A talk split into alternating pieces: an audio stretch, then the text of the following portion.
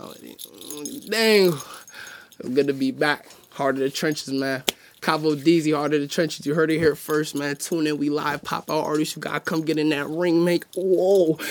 Pop out artists. You gotta get in, whoa. You gotta get in that ring, man. Pop out artists. You heard it here first. Tune in.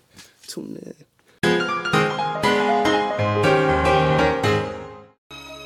Steezy, baby. Damn, Jake Sam.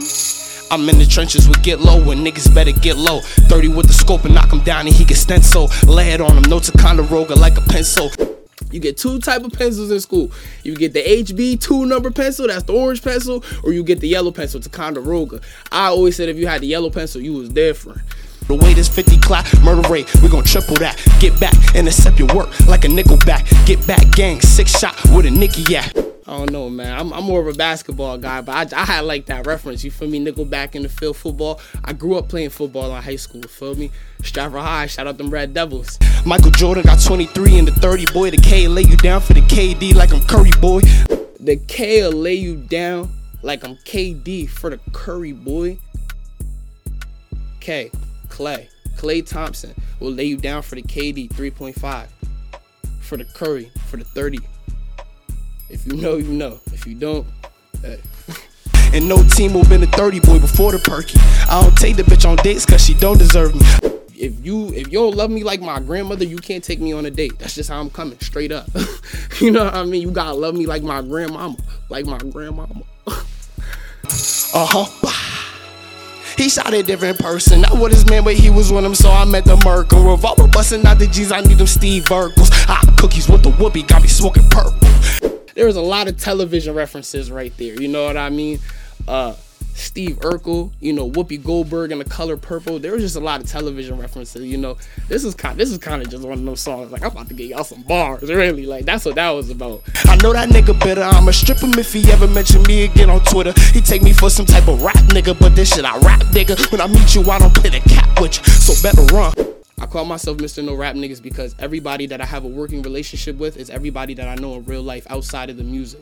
And I'm gonna just be honest, I, I really don't I don't like rap niggas. Like I don't I don't like rap niggas. Niggas be fake, niggas be weird.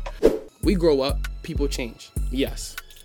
But if I was with you every single day for four or five years, and I know you to be the person out the group that may be unconfrontational or you know may want to be more at words with peace whatever the case may be and you talking on these tracks like beat a nigga up and I'm shoot a nigga up and I'm, I'm, I'm gonna look at you like bro you're capping I'm talking boop, boop, boop, you better keep it drum. Yeah, double F and N's, that's a Fendi beat. I might beat him with the wop, yo, we never see it. Pump fake me out the whip, cool, but you ain't wanna meet it. He said he really in these streets, but I ain't never see him. I don't even wanna explain that. That nigga talking to the DM, think that boy police. Stop snitching. Stop snitching. You hear that? Stop snitching. We don't like rats. Rat cat. New Jack City and I got that either. You don't like him, well, me neither. Yeah.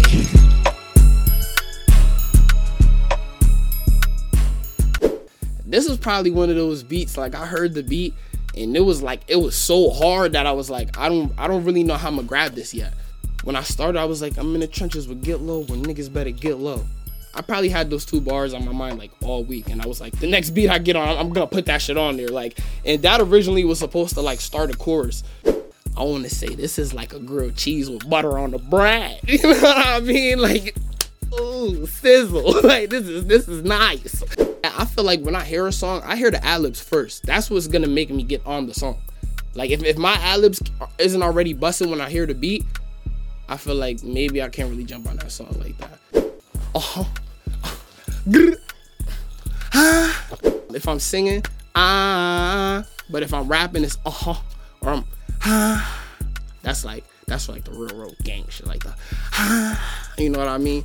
I really want a feature from Mary J. Blige. Like no lie, I need that feature from Mary J. Blige. Just something about her voice that's like, it's crazy. I, really take pride in my originality. I know I have a style of music where I can virtually touch any type of instrumental. There is no limit to what I can get on and what I can create. So originality within my vocal tones, within my within my melodics, and everything else that has to intertwine with that is very important to me.